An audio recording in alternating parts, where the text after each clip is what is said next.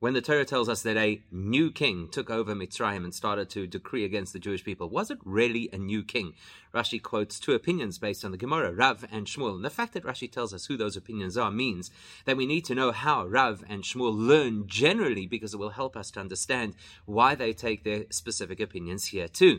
Except that we'll discover there is a shita, there's a general rule that runs right through Rav and Shmuel's interpretations of all kinds of issues within the Torah. And then there's something specific about how, in those few occasions where Rashi actually tells us their names when commenting on the parasha, there is another layer to their two opinions. It effectively boils down to how do you read the world? Is it about relationships with people or relationships with God? Is it about the word in its direct meaning or is it about the context? From pasuk Vayokom Merechodesh Al Mitzrayim Yosef, commenting on the pasuk that says, "And a new king arose over Egypt who did not know Yosef." Rashi if divert Vayokom. Rashi quotes those three words, and a new king arose. On his Mefarish, he explains as follows: Rav Shmuel, it's a debate between Rav Shmuel, Chadamar Chadash Mamash, one of whom says it was literally a new king, whereas the other one says it was a king, old king, new decrees. Where does Rashi get this from? The Makar from the Pirush Rashi is in Gemara, it's a Gemara in Soita that tells us in the Gemara is dort masbid dem hechach und die von jedem von zwei.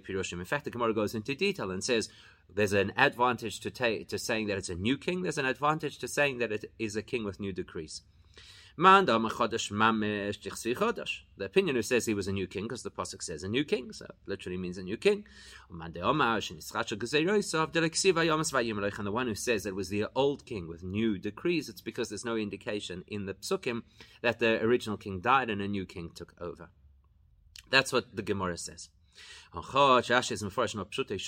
we know, of course, that Rashi's intention is only to explain the simple understanding of the pasuk. Still, Rashi quotes both interpretations. Why? is from pshat. Because the argument in either direction could be based on the pshat of the psukim. Okay, so what's the pshat? Where do you see both opinions in the pshat? The meat is moving for matik from pasuk melech. Well, have a look at what Rashi quotes. He quotes the words, "And a king arose." Hagam azet aishlof nor chodesh. Even though Rashi really wants to explain the word chodesh, so he could have just said the word chodesh. Why does he include vayokom melech that a king arose? Warum in dem Wort Hecher von dem zweiten vayim Because by saying vayokom that the king arose, and it doesn't say and he became a king, that lends credibility to the opinion that says it was still the original king, just he changed his attitude. Whereas when it says Vayaka Melech that a king arose, that lends credibility to the first interpretation that it was literally a new king. So we can see that Rashi finds evidence for both sides of the argument in the pshat of the psukim. Leidach yet, on the other hand, as in from Beit Purushim is Doa Yisrael, considering that each one of the interpretations has a certain advantage over the other, which means of a Melech Hashverikheit Gavdem Tzvetin Pirush, which means it obviously also has a weakness compared to the other. Right? Logically, if each one has an advantage, then implies that each one has a disadvantage. Is aber wie gerät kamen Peomim der erste Pirush mehr kol v'pshute shel mikra.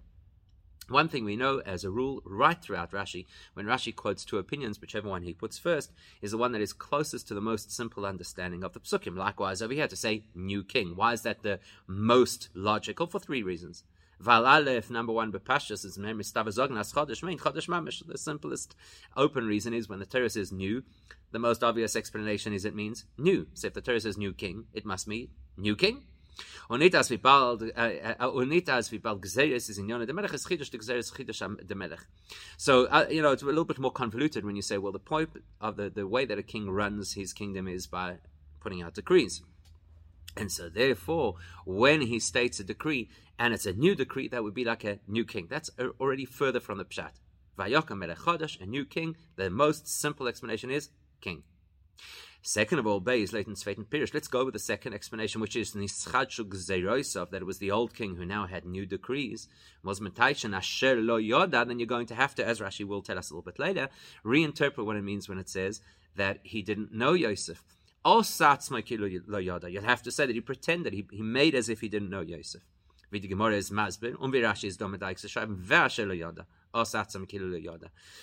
says, and Rashi doesn't only say it, he actually adds a vav and he says, and he was a new king or an old king, and he made it as if he didn't know uh, Yosef. So Rashi adds a vav, a, a, conjunction to the expression of the pasuk that he did not know Yosef. To as the pirish also mikil lo yoda is behemshchus from zweiten pirish and it's chacha gezeroisa. Why does Rashi put the vav? Because it's a direct flow. If you go with the view that it's the old king, but now he's taken a new attitude and instituted new decrees, then you'd also and you'd have to say that he pretended not to know Yosef. Whereas it's much simpler to go with the first interpretation. He is a new king, and because he's a new king, he didn't know Yosef. So that's the second reason why the first explanation is closer to the Pshat. And lastly, ah, you have the question if it is in fact a new king, why didn't it say Vayim Loich that he took the role of king? Come on, you could explain as follows. The Torah nicht zu erzählen die Divrei Yom Malchum Mitzrayim. The intention of the Torah here is not to tell us the history of the kings of Egypt. We had that previously with the kings of Edom, and then it says Vayimlech Vayomos or Vayomos Vayimlech, right? But over here, that's not that's not the intention. The intention is not to tell us the history. So no The Torah is only interested in the part of the story that impacts us as Jewish people. That the Jews now had to suffer under new, uh, under new and very difficult decrees doch da nicht von Vayom as So we don't have to get into the details of which king died and which king then became the next king. No, they take so from Beshach Sidon. We're only interested in the part that affects us. Das was am Melech hat sich aufgestellt gegen ihn mit Melech. The only part that's relevant to us is that there's a king who has a new attitude with new and difficult decrees against the Jewish people. Und der ist der erste Pirsch nennt er zu Mikra, which is why for these three reasons Rashi will first quote Vayokam Melech means Chodesh Mamish, literally a new king, because that's the one that is simplest according to the simple understanding of the Pshat. But what we need to understand is why does Rashi feel the need to tell us that it's Rav and Shmuel who have this argument? Rashi only gives that information if it's going to help us understand things better. Now we can perhaps use this as an explanation as to why Rashi quotes the names Rav Shmuel.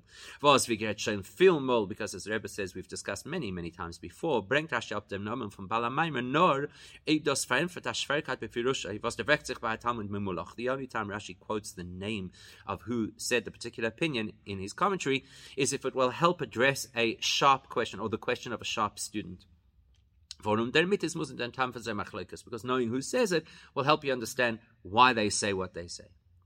Overhektem, as we pashas dafen onem and as in machloikus and die Gemara sagt frisch shmeis bale amaimer and noch chad amar chule chad amar chule. Now logically you have to say if the Gemara presents us with two names and then says one says X and one says Y, is bechal der erste chad amar der was die Gemara sagt fir and der zweite was wird der später. Logic tells us if the Gemara says Rav and Shmuel, one says X, well that's probably Rav because he was mentioned first, so he must be the first chad amar, and then Shmuel because he was mentioned second, he must be the second chad amar.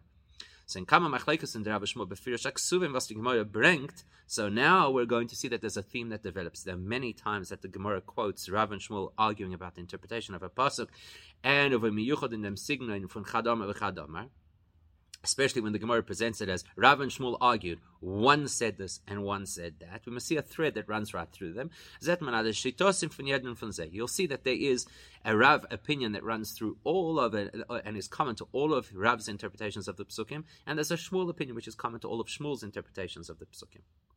So the erste Rav, first what we're going to notice about Rav and his shita about generally how you interpret psukim is nemt al dem word or the werte. Rav always looks at the word and the interpretation of the word or words, and from that he builds his interpretation. Even if the context will sometimes have questions based on the interpretation of the word, Rav would rather first interpret according to the words. Whereas the Tzveite Shmuel is von the Psukim, where Shmuel will prioritize the context and the content, from the word or the verter, which may leave us with questions about the particular word or word. So we'll look at a few examples. Le dogma. We'll start with an example of Yosef. If in Pasuk Vayova Melachtoi, when it says that Yosef came home to do his work and nobody else was there except for Potiphar's wife, and that's when she tried to seduce him, Vashteit by Yosef. Zok the Gemara, the Gemara says, Rav Shmuel, Similar, uh, right? Similar argument. One, which we're assuming is Rav said he literally came to do his job. And the other opinion, which we'll assume is Shmuel, says that he came with uh, inappropriate intentions. Okay, he was actually going to go ahead and succumb to Potiphar's wife. So there you can see it, right? When you say that he came to do his work means literally to do his work, that's in Pirsha Pashim from Vort. Then you're prioritizing the meaning of the word. Melacha means melacha. Work means work. Aber von but when you look at the context, was the pasuk Mosif, what does the pasuk say immediately after that? Vein ishman babayis. No, nobody else was there. Is mashma that implies that the context is really important, as the Torah kommt er mit aufklären was sie meint melachtoi. That seems as if the Torah is now clarifying, oh, maybe melacha over here is euphemistic. It's the kind of work that requires a setup where nobody's around. The riber, for which reason, which is why the other opinion, which we'll assume to be Shmuel, says no, melachtoi over here is euphemistic and it means he was actually intending to be with Potiphar's wife. Boyfenacher, just to look at this from a different angle. Oib nit volt nit oib nit volt nit given weil war bais wenn wenn ein ishman shabayis. Let's say that it wasn't this scenario, right?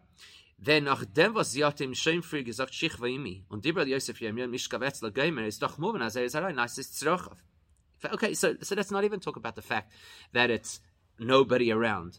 The fact that she had already expressed her intentions. And the fact that she had stayed behind and the fact that she had hacked him on a daily basis, this is what she wanted, already all lends itself in context to thinking, you know what, when he comes to do his work, maybe there's more to the story than his work. So Rav looks at the word, he says, Malacha means he came to do his job, and that's it. Ah, you have questions about why he came knowing nobody else was there? Okay, we prioritize the word.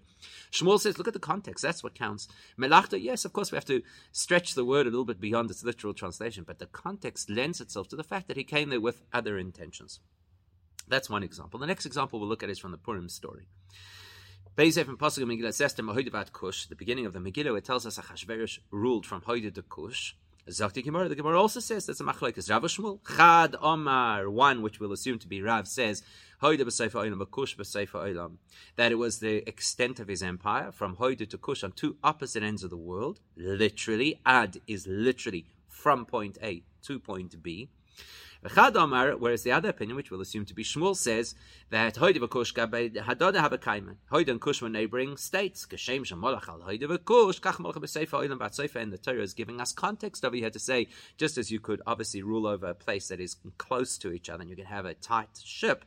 That's how Achashverosh ruled over the entire world. Kayotze Badovar, and you can actually prove that from Shlomo Melech, where it says, Atoimek Yeroide B'cholei V'arno Mitifsach Ve'ad Azo Rav Shmuel B'cholei. Same thing. The the, the pasuk in Melachim Aleph tells us that Shmuel uh, that Shlomo Melech ruled from Tifsach till Azo. Same machlokas. Rav says it's a huge distance between the two. Shmuel says it shows us how much control he had. So the first opinion Rav says ad means from until literally. Amerchak and shetach a physical distance of a meres der pshat va flow from mehidavat kush von ein katzei ha'olam bis dem zweiten kotze. So what's so amazing to say Achashverosh ruled from Hoide to Kush? Pure distance, pure size, the, the expanse of his kingdom. Aber von dem, was es steht Pasuk nach dem, Sheves and Mea Medina, I, but immediately after the Pasuk then says 127 provinces, was das ist schön, Keil Kol Kure, which already tells me that the whole world was under his rule, darf man sagen, als mir heute wird kosh, meint nicht kipirisch apostel von den Kotze bis in Zweiten. Comes along Shmuel and says, look at the context. The context lends itself that ad in this pasuk, ve ad kosh, doesn't mean physical distance, it means something else, because we already know the expanse of his kingdom, 127 provinces. Was damals ist das kefel dem selben in zweimal, because if you're going to say that, as Rav says, me heute wird kosh is distance, and 127 provinces is distance, and the Torah, the Megillah, has repeated itself and said the same information twice. Is as the pasuk comes madgish zayin. Therefore, according to Shmuel, the other opinion, the pasuk is actually highlighting something else as kishem shemalach al hoidev kach malach Just as he had absolute control over a very small, close area, so he had the same degree of control over the entire kingdom. Madgish zayin dem goydel v'toikef hamalucha shaloi. In other words, the pasuk is emphasizing his power and his strength and the strength of his kingdom. Third example. Die zwei Machlakosen, was die Gemara bringt für, the two arguments that the Ram, that the that the Gemara brings prior to telling us Fadim Machlokes from of Pasuk Vayokam Melech Chadash before tells us about um, how you interpret the Melech Chadash who came over Mitzrayim. So before that, the Gemara says as follows: Vayhi b'mei tells us that the story of the battle of Sodom in which Lot was taken captive. It says it was in the days of Amrafel. Who's Amrafel? Rav Shmuel again a Machlokes. Chad Omar Nimrod Shmoy. According to Rav, his real name was Nimrod. Why in this context is he called by a different name? Amrafel she'omar v'hipel Avram Avinu b'teichiv shana because Amrafel alludes to the fact that he is the one who made a statement, the decree for which Avram Avinu was thrown into a furnace of fire. Vechad whereas the other opinion, Shmuel says, Amrafel Shmoy, his real birth name was Amrafel. Velama Nikra Nimrod, why elsewhere in the Torah is he referred to as Nimrod? Shehimrid es kol ha'ilam kula yalav because he caused the entire world to rebel against Hashem. Now we're going to use the same logic over here. When you read the psukim that tell us about the birth of that person called Nimrod, it says Cush gave birth to Nimrod. If I read the words and just interpret the words at face value, is Nimrod viruba diruba von den in dem Kapitel in the Torah bechlal, then the name Nimrod, like most names in that section and generally in the Torah, That's his name. You don't have to look for a reason for it. That's his name. That's his birth name. That's how the Torah is telling us. Rav's attitude, read read the words. But when you come later into the story and you find that something occurred in the days of a person called Amrafel, and we now know that this person Amrafel is Nimrod.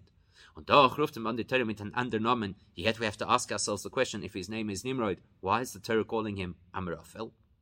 Muss man sagen, als der Shine Hashem ist die Batavachis Rumes in dem Gendert Nomen. So therefore you have to say, must be something about this name that is used over here, which is to tell us a story.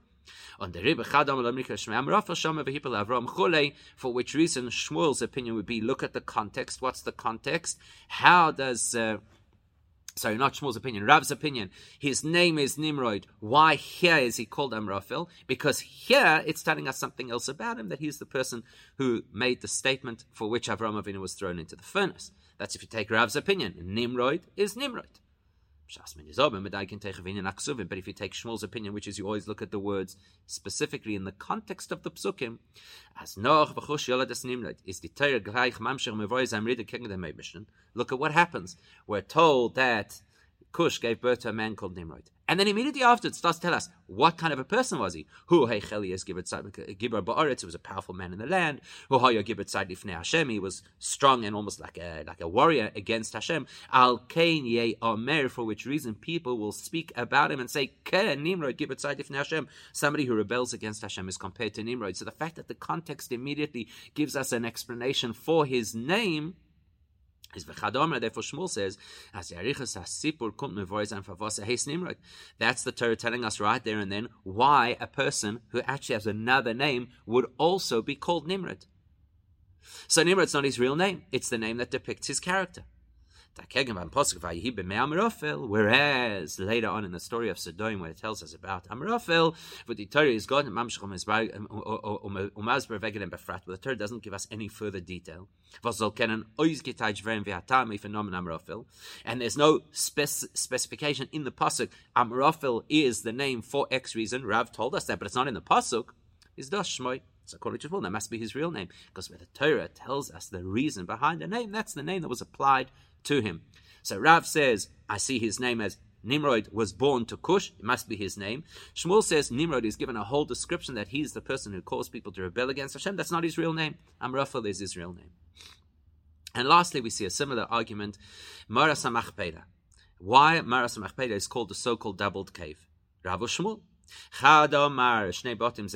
According to Rav, it's because it was a cave, and then another cave beyond that cave, in other words, deeper inside, two, so to speak, homes, one deeper than the other. Where Shmuel says it's Bais Vali al Gabov. It's like a double story cave. To which the Gemara then says, now it does make sense. If you're going to call it a doubled cave, the first thing that comes to mind double is double story. So that makes sense according to Shmuel. But if you're just going to say it's like a cave and then a passage to another cave, why is it called doubled? So according to Rav, you'll have to explain doubled means bezugos because the people are buried there as couples. So here you can again see Rav and Shmuel following their same shita right throughout. What's the shita? Rav looks at the word, Shmuel looks at the context. The fact that it says me'oras, that's a singular word. The cave, that is doubled. Ein me'ora was enthalten sich a single cave with some characteristic that makes it doubled. Is the pirish kfula bezugais. So then, if you're going to explain, well, what's doubled about is how people are buried there. They're buried there in pairs, as the Zibastate von Topel to Kevorim. So each grave set is a doubled grave set. Mer matim v'tepirish ba'is v'ali al gabov. That fits the words me'oras hamachpela, a cave with doubles. The words fit better than to say it's a double story cave. Especially if you're going with Shmuel's opinion, which is that there's a cave and another cave on top of it, which basically means two caves. Gefinnen sich in der Erd is the Eberste Me'ora nicht abhängig von der Unterstöfe and Aliyah if If they're two caves, so to speak, into the mountainside or into the ground, the one is actually totally independent of the other. So there's no logical reason to say that the cave is doubled. It's a place where you have two caves. So therefore, according to Rav, the most logical thing is it's a ma'ora, a single cave. Why is it called doubled? Because the way people are buried over there is in pairs. That's if you're looking at the words. But if you're looking at the context, as Shmuel does, is schwer zu einteichen ot der Pirish bottom zelifnim is kfula bezuga. Is that explanation that Rav gives that it's a cave and then another cave deeper within, and the reason it's called doubled is because people are buried there in pairs. Is difficult to look at in the context. Why? Because Avram Avinu uh, he approaches the, the Ephron and the people of Ches with a request. It's almost like he beseeches them. He bows to them, he says to them, if you will consider, of Osepetis, and what does he want? Likbor es meisi l'shen yochin milafonai. I need to bury my dead, my individual Sarah. So damit sein Tsar Godel. And one of the reasons that he would want to do so is to mitigate the terrible pain that he feels over having lost her.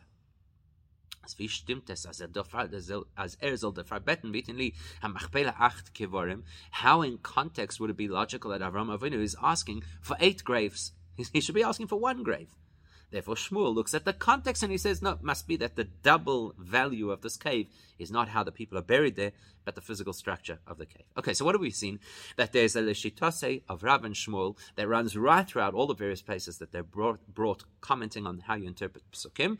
Rav always goes to the word first, Shmuel always goes to the context first, and that's absolutely beautiful. So we can use that now to explain our scenario. Let's look at our case. Does chadash mean literally chadash or not? Is it about the word or about the context? So the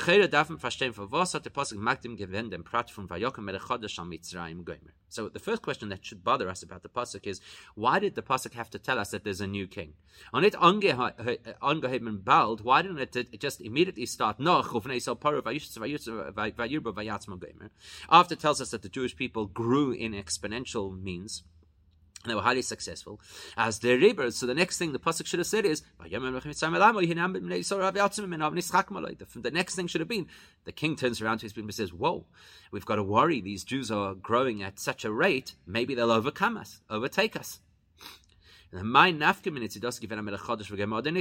it relevant to the story if the king is a new king or an old king? We understand his fear. The Jews are growing too rapidly, and it's a threat to his community, to his nation says the bepashtus. So the reason the pasuk had to tell us this is because there's something very disturbing about this attitude that Paroi suddenly has.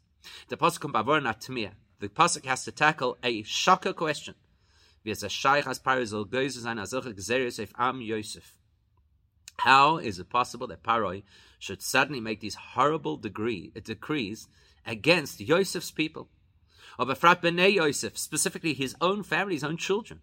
Noch die Tevis was getan in Eretz Mitzrayim, considering how much good Yosef did for Paroi personally and for Mitzrayim as a whole, that's the burning question of you which the Torah has to address.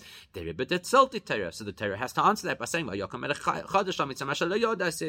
It's a new king who doesn't know Yosef.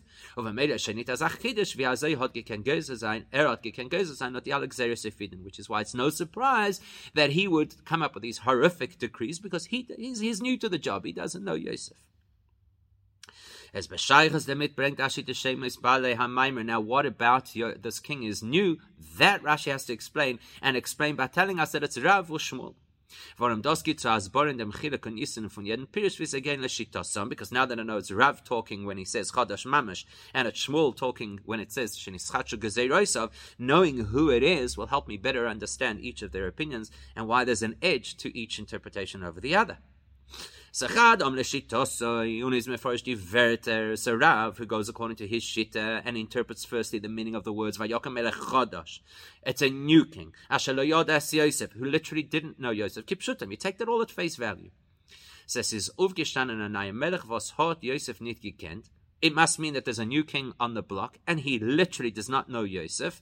Which would explain very clearly how he could have the chutzpah of initiating such terrible decrees against such good people who had helped the country so much. But in. But that just doesn't seem to fit with the overall context. Why? Because Afila Zayin de Melech. Let's even say he is a new king. What did they not give him a history lesson? And was he not from Egypt himself? Er he must have known about Yosef's contribution. The fact that this is the man who saved Egypt, everybody knew that. Even outside of Mitzrayim, they knew that. Especially if you're somebody who's in the political arena and now going to be the next king, you would have known this. He for sure would have known history from just simply one generation ago. Aber frat noch, als die Gzera er angenommen zusammen mit Am especially when you consider that Paro doesn't make this decree alone, he consults and includes the whole nation. Vayomer el Amoy, nischak. He calls on the people, he says, let us together be smart in how we deal with them. Now, logically, was zwischen sie haben sich sicher gefunden als solche, was einen gewinnt bei Meister Yosef, was einen nicht so gewonnen all Yadoi. There had to have been a good amount of Egyptians who had experienced Yosef's leadership and had literally been saved by him. Muss man doch becholfen, man damals a er teitchen as loyada meint asatz mekilo loyada. You have no choice, says Shmuel, if you look at the context, to say this is somebody who now makes as if he doesn't know the story of Yosef because everybody knew it. The Rebbe is v'chad as the pasuk is came maimer amusker. Therefore, according to his opinion, this is not just a parenthetical statement. Vidos is the shittas chad which would be the opinion of Rav, as the pasuk as a parad geken goes sein die gezeros. Where, according to Rav, it's just like you know you got to quickly detail how it's possible that he could have made these terrible decrees if he, you know, it, it, he must be a new king. Now the pasuk is mit Oisna bringing the grace rishus from Paroi. According to Shmuel, it's not just parenthetical how this could happen; it's to emphasize what a horrible person, what a wicked individual this Paroi was. Zum Teichen oinen von die weiterdicke psukim, which fits the context of the entire conversation, was the Torah hoped on which the Torah is about to tell us now. That's why, according to Shmuel, that is the intention of the pasuk. It is the same king. We need to know that. And nevertheless, not lo. He pretends like he doesn't know Yosef and the history. He Heyois, as in Demofin, is belet Yosef derishus from Paroi, by which means the Torah illustrates and highlights for us how wicked this Paroi is. Chochas lefize is nicht glatt pirush milles fun melech as das mentioned is chachal gezeroisev, in spite of the fact that, yes, of course, you'll have a question about the words, how do the words work, that he has new gezeros. Fine, okay, we'll deal with that. But the big issue over here is he's a horrible, horrific human being. Now, Pisa came in Mevoris ein noch a machlekes was Rashi bringt up befirusha la teri nomen from Rashi uh, Rav Shmuel. Now that we've understood that there's this and Shmuel debate that goes lishitosim right throughout, do you analyze the words or do you analyze the context? Will actually help us understand another place where Rashi quotes and Shmuel arguing about the understanding of a pasuk. Chachas are saying in Gemara Medrash is this machlekes zwischen under chachamim, and it's very interesting that Rashi attributes this machlekes to and Shmuel, whereas the Gemara Medrash attributed to Rabbi Yehuda and Rav Nechemia. Which pasuk is that? A from pasuk when it speaks about Avram Avinu, and it says Vayita Eshel Shava that he planted this Eshel in Be'er Sheva. Is Rashi Meforish Nemvort Eshel? Rashi says, what is an Eshel? Rav Shmuel, it's a debate. Chad Omer Pardes Lavim Meniperes Lechim Bisuoda. One opinion, which he's going to say is Rav, is that it's this beautiful orchard from which you bring fruits to the crowd, to the guests. Whereas the other, which is Shmuel, says it's an inn where people could stay over. Boy called me Michael, and it also has many kinds of foods. And it brings a pasuk to prove that you could use the word plant when you're referring to a structure like a tent. So, mitzah pirish ha from the verita vayita if I look simply at the words, Daf melena nazos to give an analysis from Paris. When you talk about planting, the literal explanation of the words planting is you're planting trees, which implies an orchard, which has fruit. And. That's the first opinion which we attribute to Rav. But whereas the second opinion, which we'll attribute to Shmuel, which says, look at the bigger context of this entire story. What's the Torah telling us over here? That this wasn't just simply a hospitality place. This was a, a place that Avram Avinu used to encourage people to call out and acknowledge Hashem. Rashi goes through the details. It's because of the Eshel that people acknowledged Hashem's name because they came to get food and then they wanted to pay, and Avram Avinu told them to bless Hashem. So in that context, is mer mistaver zu lernen as dort nicht wegen von Paris, no wegen Apunta Glachsanya. So the logic would then tell you, it makes much more sense that how do you get people to call out in Hashem's name? By giving them a place to stay, not just simply serving them fruit. Was dort is men eingestanden am Meshech's because if they stay over, they get to learn from Avram Avinu over a period of time and he can influence them. Mit kol min Michael, and he can use all kinds of delicacies. Was is matem zu sein, the Ovim Beshaven to bench and the Mebishten which will be much more reason to encourage people to bless Hashem because of the many kinds of goodness that Avram Avinu has shown them.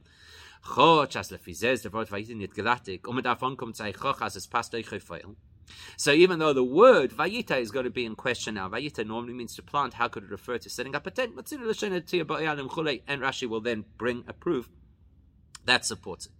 So what we have illustrated over here is that right across the board in all of the cases that we have quoted, certainly from the Gemara Medrash, Rav and Shmuel arguing is Lishita. Some Rav always looks at the word, Shmuel always looks at the context, and that's beautiful, except it doesn't really answer how Rashi will see it. Because Ad Khan is to Gemara Medrash, Bilishita Seif and Rav and Shmuel. So far we've explained how the Gemara Medrash would see this common theme right throughout all the debates about how to interpret Psukim between Rav and Shmuel. But when I get a Pirush Rashi la Torah b'shver zu as das etam was Rashi bringt dort in Emen von Rav Shmuel. However, that would not actually be a good enough reason to explain why in this particular pasuk about the Melech Chadash, Rashi had to tell us the names Rav Shmuel bichdei to mazbezan as again dollar shitasam, so that we'll know that they're following their shita, their thematic interpretation of Torah. Why? Because if that is what Rashi intended, he should do so every time that he quotes a Rashi, a, a Rav and Shmuel debate. Warum er Mann nehmen, in jeden Ort, wo er bringt, eine von Shittas. So that's what you'd expect. If Rashi wants us to know that Rav and Shmuel go according to their shittas, then every time Rav, uh, Rashi quotes their arguments, he should give us their names. In. Now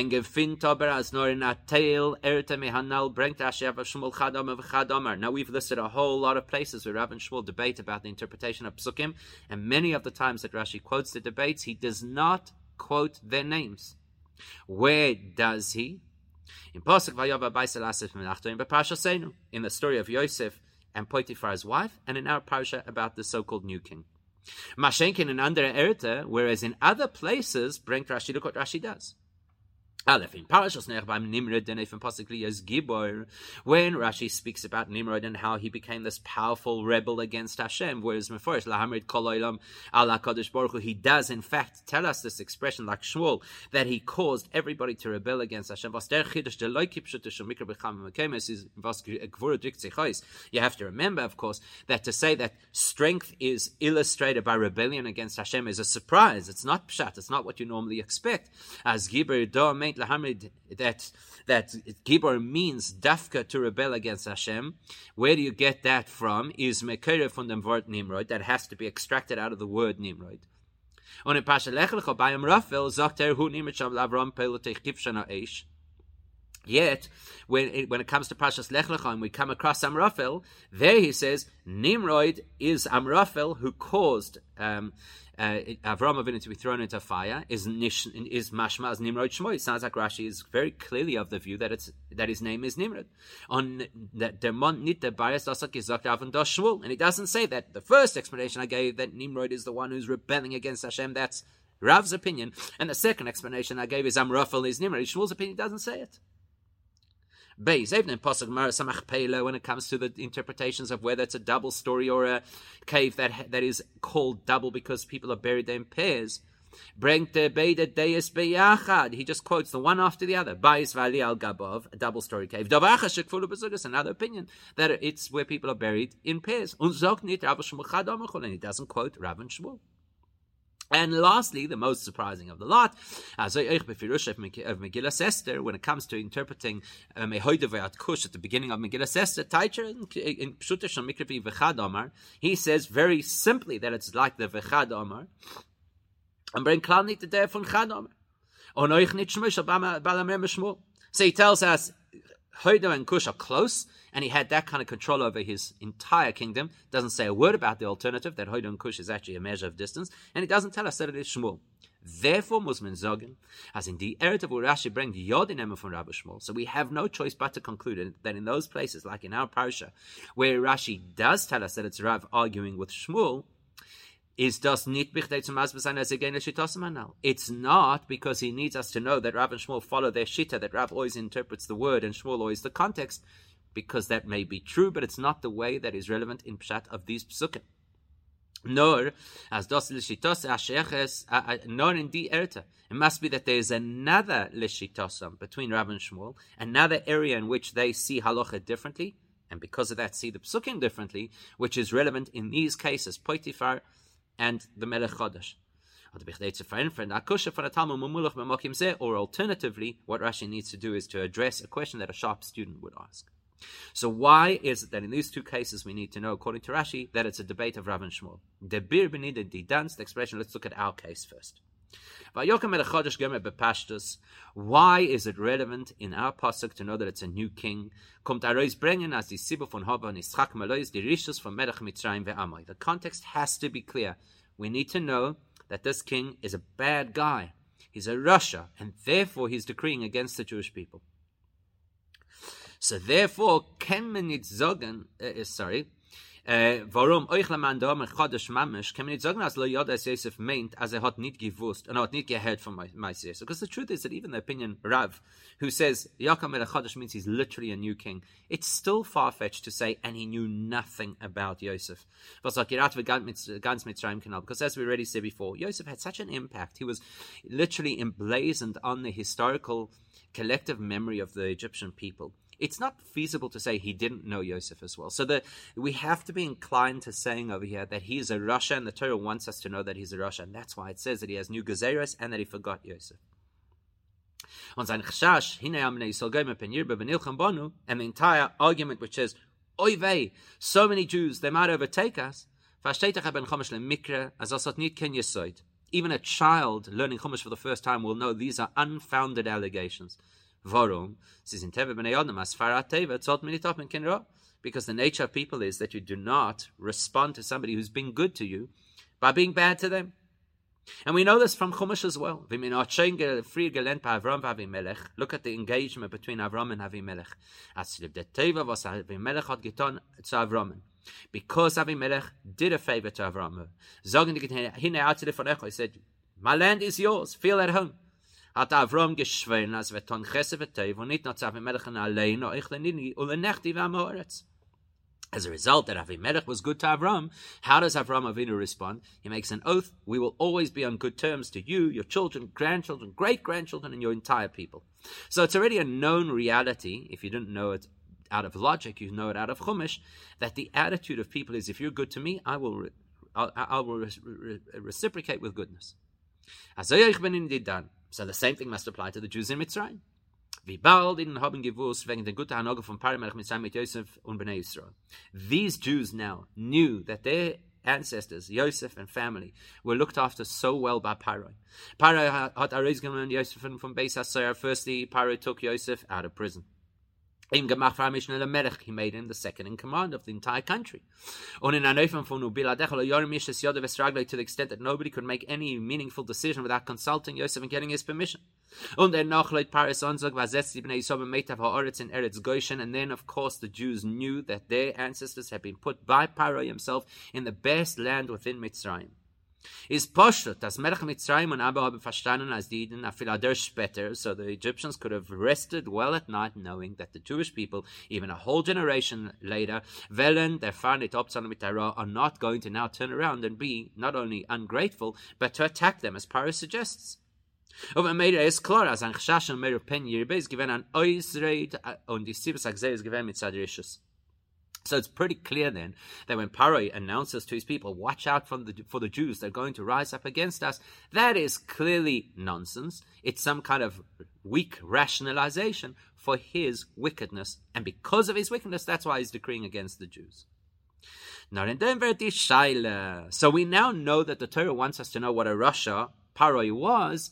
We just need to understand in which realm of Rishus does Paroi belong. In was ist dem Ikerisches von Paroi? Where's the main wickedness of Paroi expressed? Itzi bein adam lamokim, in the way he treats people, the gabe dem uh, uh, uh, bein adam lamokim, in the way he reacts to Hashem, the gabe dem oibishten, how he reacts to God. Al the bika bein adam lachaver, the always his main rishus, the way he acts to people, the way he treats the Jews. Das wird mir wohl beremes durch dem, was Rashi ist mit dir, als die zwei von Rav Shmuel le Kamon. That debate, which is the bigger issue, Paro's attitude to Hashem or Paro's attitude to the Jews, that will depend on if you're looking from Rav's or Shmuel's perspective. Now, in order to understand that, we need to know where's the area of expertise of Rav and the area of expertise of Shmuel, because that will speak to the heart of this issue. Do you focus mainly on Bein Adam or mainly on Bein Adam so the Gemara Zokt we know very well. The Gemara tells us that if you have an argument between Rav and Shmuel, you always follow Rav when it's an issue of Isser Veheta, that which is forbidden by Torah or permitted by Torah, and you always follow Shmuel when it's an issue which has to do with finances, which is effectively into human relationships. So the Rishonim explain a very logical reason why this is. Obviously, goes without saying that there were times that Rav also paskend where there was no debate, and we followed his psak with regards to financial issues. And it goes without question that Shmuel also tackled issues of Isra Hayarogel tamid lifsek dinim kol dvar emes. Shmuel's primary area of expertise was financial issues, and that's where he really applied his mind and went into the depth, and therefore it makes sense to Paskin like him. V'chein Rav hoyerogi ledaktik b'rois isaveheter lekach samchal of inyan isaveheter. Whereas Rav, he prioritized most of his learning and investigation and, and, and, and depth of learning was specifically about isaveheter, which is why we follow his opinion when there's a debate. Das heißt, as Rav hat sich bika isa given und defar mer medaktik given b'isaveheter, so it's pretty clear that Rav's focal point of his entire teaching and learning was isaveheter. And by Shmuel is das b'ikar given in yonim from dinei and Shmuel's primary area of focus was in in issues that have to do with finance. So what's the difference between them? The chilik between Isra and Dina is the difference between these two areas, these two fields of Torah is is is and from bein adam If something is kosher, or non-kosher, forbidden or permitted, that's between you and God. Financial issues are primarily issues between people. Ah, so now we see. Rav's primary area of focus in his learning is how you interact with Hashem. Shmuel's is how you interact with the next person. Und der Ribber, wenn es redt sich wegen ihnen, was kann haben a Scheiche, sei zu ben olam mokim, sei zu ben olam lechavera. So if there's any issue which may have an element of it that's between you and Hashem, and an element that's between you and people, ha, der Rav, neite gewen, oise teitchen, wie das ist mit Zad, ben olam mokim. So Rav's attitude will be how he could connect to connect this issue, how you see it from the perspective of between man and God. And Shmuel would take the attitude, how do we define this halacha from a perspective of between person and person. So how does that apply in our issue? In our story, if we're going to say that a new king is actually not really a new king, nor it's the same king, and yet he's a really wicked guy, is the Lamokim So if it's the same king, then his rebellion against Hashem is not so powerful. Why? Because he could rationalize his attitude towards Hashem to say as follows. When Yaakov arrived in Mitzrayim and when he left Paro's presence, he gave tremendous respect, respect to this king. He uh, gave him honor like to a king, und angenommen sein Schlitter, he accepted his authority. So if he's an old king, he thinks, look, clearly Yaakov has endorsed me. I have divine authority to make decrees as I see fit. Whereas, if you're looking from a perspective of how you treat people, especially which people, the people who are the descendants of Yosef who saved the country, that would not be an excuse to say, I have authority and therefore I can now decree against these people. It's just unmenschlich. If you're the same king who your good friend Yosef did so much goodness to, then if it's the old king, his rishus to other people, to those people who are the descendants of Yosef, is extreme. Aber Melech Chodesh Chodesh Mamish, but if new king literally means a new king. Was nicht ihm hat Yaakov gewesen, Kveit Malchus, who was never given the recognition by somebody of the caliber of Yaakov Avinu. Und nicht sein Luchel Schlitter haben die Bnei Salon genommen auf sich kommende Mitzrayim. And when the Jews entered Mitzrayim, they never accepted him as their king. Man nicht vor es er ist geworden Melech B'Shasidin sein noch gewinnen Mitzrayim. The only thing is he became the king at a time where Jews were already in Mitzrayim. It's not as if the Jews came to his land and accepted him as their king.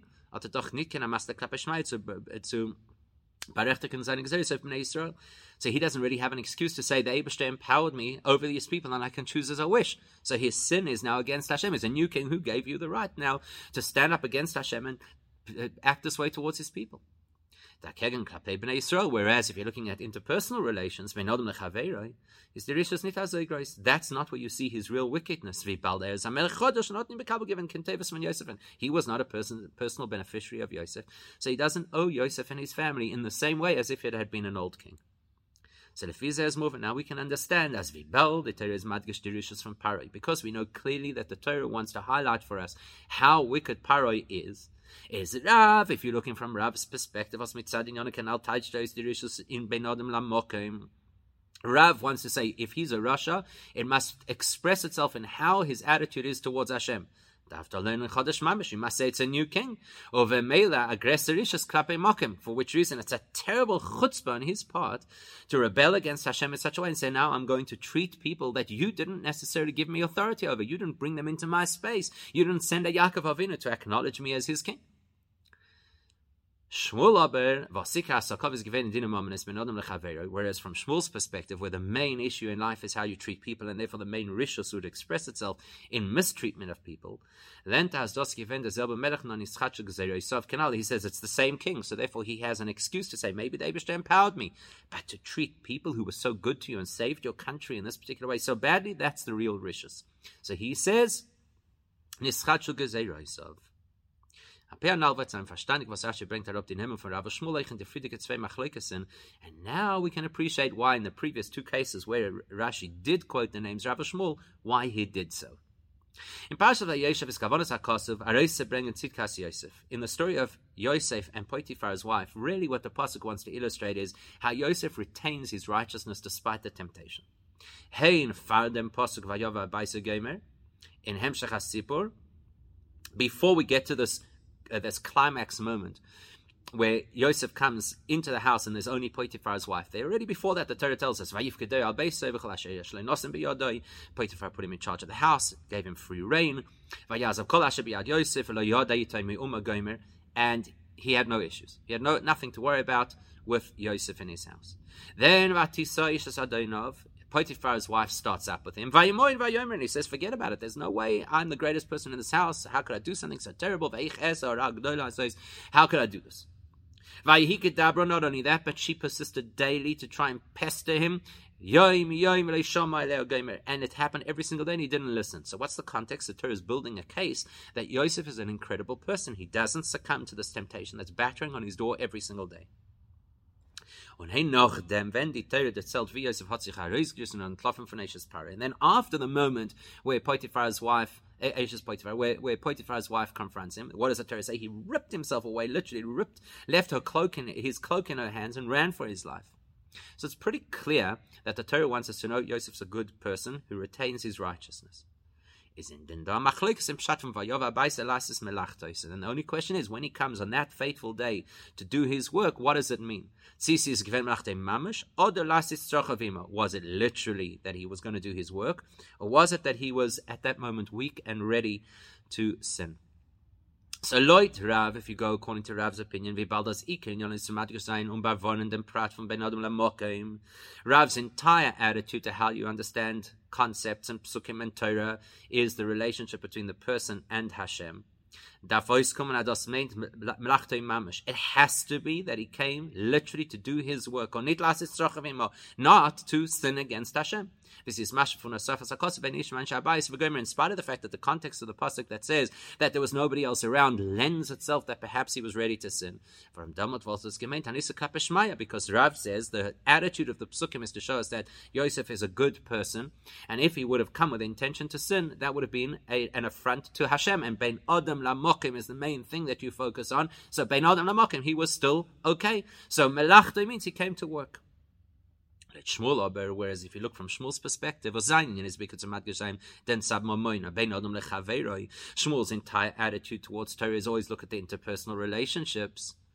Then it makes more sense that he actually was ready to succumb. When was he ready to succumb when nobody else is around? Is in al. Why would that be a relevant piece of information to know that nobody else is around? Because that means that there's no way it will now harm his relationship either with the other members of the household or possibly with the word getting back to Potiphar. So there you see it again. Rav and Shmuel is the specifically Shitasa when Rashi quotes their names, the Bein Adam Lamokim or Bein Adam Lachaveroi perspectives. And we'll see the same thing with their interpretation of the Eshel that Avram Avinu made, especially considering that that's where Rashi says Rav Shmuel, even though the Gemara and Medrash say otherwise. Rashi says that the one opinion of Eshel is that it's an orchard from which Avram Avinu could bring fruits to the people, to his guests. Whereas according to Shmuel, it's this big inn that has all kinds of food, etc. Now, mitzad ben adam lechavera. If you're looking from Shmuel's perspective, where the, the main thing is to see how people treat each other, it's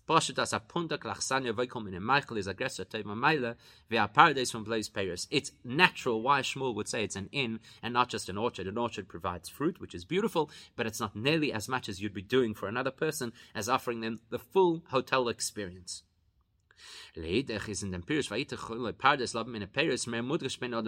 Whereas, if you're looking at the idea of him bringing them fruit, that highlights the attitude towards Hashem. Why? So we need a little bit of historical context for this.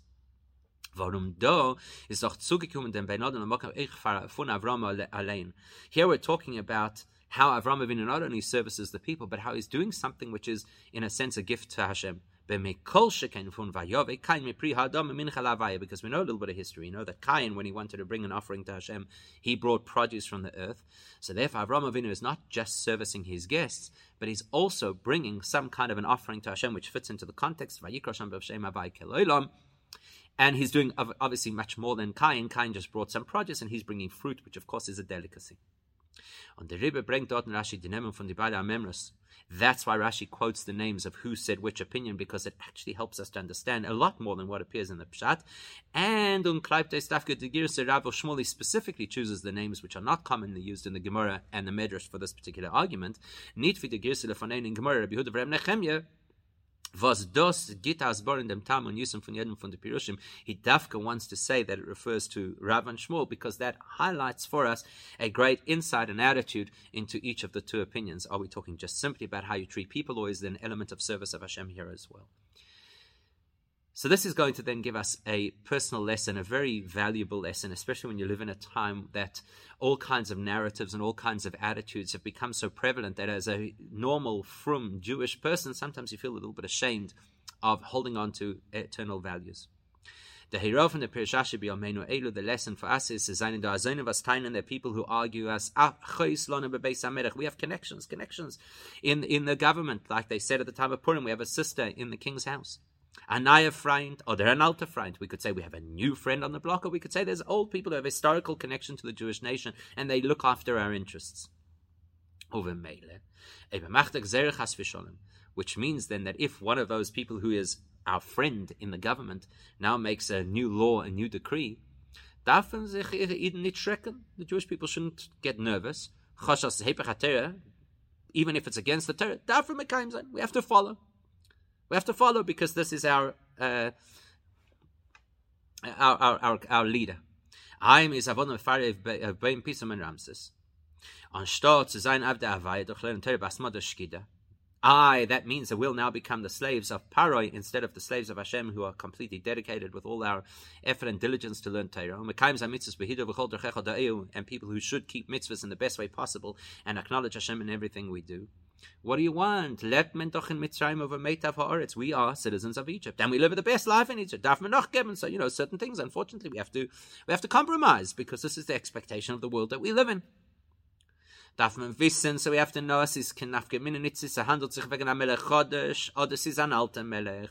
So we have to know from this parasha and from Rashi's uh, interpretation of this parasha. It doesn't matter if this is a new kid on the block, a new leadership, or a new attitude, or a new narrative, or if it's the old narrative and the old leadership. If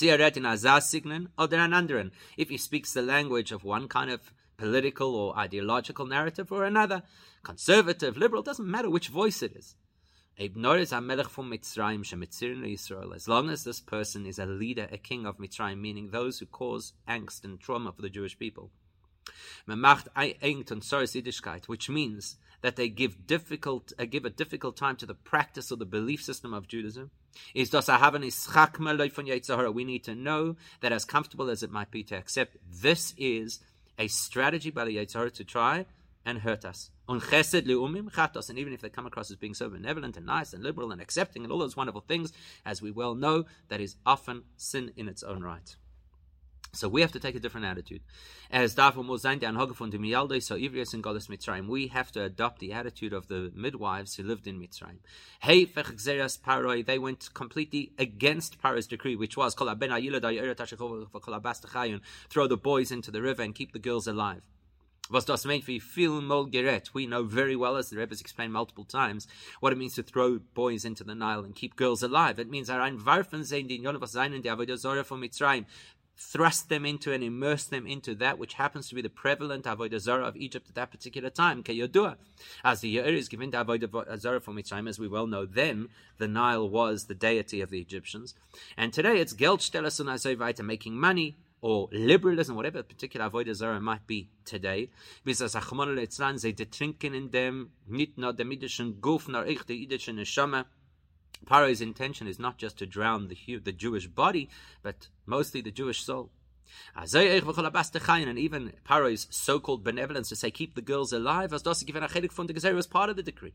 Ze baleben und der ziehen in dem Geist und Lebensweg von Mitzrayim mit Zirin Yisrael means let them live by our life, let, the, let them live with our attitudes, with our narrative, with our liberalism, with our wokeism.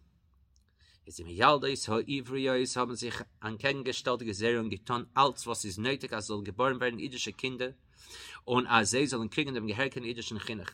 So we have to learn from the, the midwives who did everything in their power to the point of risking their lives to ensure that those children would survive. And not only would they survive physically, but that they would survive as Jewish children and, and receive the right kind of education and input.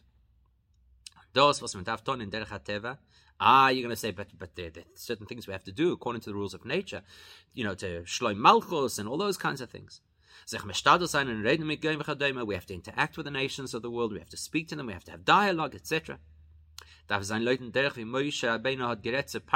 we have to do those things and we have to model ourselves after Moshe Rabbeinu, who spoke to Paro in a very specific way. Of course, he gave the appropriate respect to Paroi as Melech Mitzrayim, but he had the unwavering staff of Hashem in his hand, which means mit idischen getlichen stolz und he had the strength and the perseverance and the chutzpah of being Jewish. Certainly not to feel less about himself in the face of the interaction that he had with the leader of the non-Jewish nations. And certainly absolutely not to, to try and hide our Judaism. Und durch dem, was man rechnet sich nicht mit der Geseres am Medina, welche seine nicht behessem Siedigkeit. And when we are willing not to take on and take to heart the decrees of the countries we live in today that are against Judaism, Und wir geht, äh, geht sich up in ganzen Evchinach HaKadosh von alle jüdische Kinder. And instead we completely invest in real, authentic Jewish education for our children and all Jewish children. Hashem, we create a divine army, children who become Jews who are healthy both in flesh and in spirit, was von which will bring Mashiach right now, not by capitulating, not by compromising, but by standing strong, for Jewish eternal values under all circumstances.